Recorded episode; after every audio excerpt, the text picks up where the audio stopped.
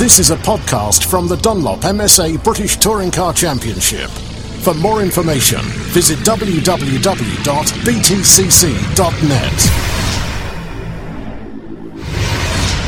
Aron Smith race day here at Thruxton this Sunday, nice and sunny. But let's look back to yesterday if we can. I've just peeked into the garage and, uh, well, give us the latest situation as you know it with regards to the car.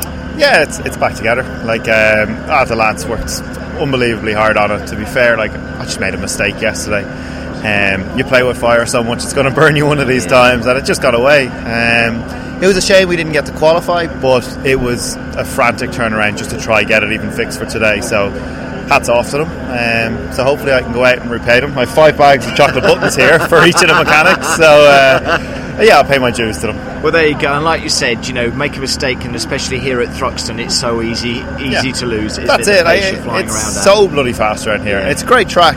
Um, and we were just working on a setup that got away from me. So we've reined it back in for today, and I'll be a little bit more cautious. But uh, race three is where it's at. I surely. And you came into this weekend, I'm sure, really buoyant because the car has definitely shown pace yeah. in the first six races of this championship, hasn't it? That's it. I, I, personally think our car has been one of the cars to beat. Now there is four or five other cars, but at least we're one of the ones at the very sharp end. Um, so yeah, I came in full of brimming with confidence, and I think yes, we're starting the weekend in reverse, but we can still do this. Well, I'm sure we're going to make progress, and we wish you yeah. well over the weekend. Fantastic. Thank you very much. Cheers, Aron. Thank you. No bother.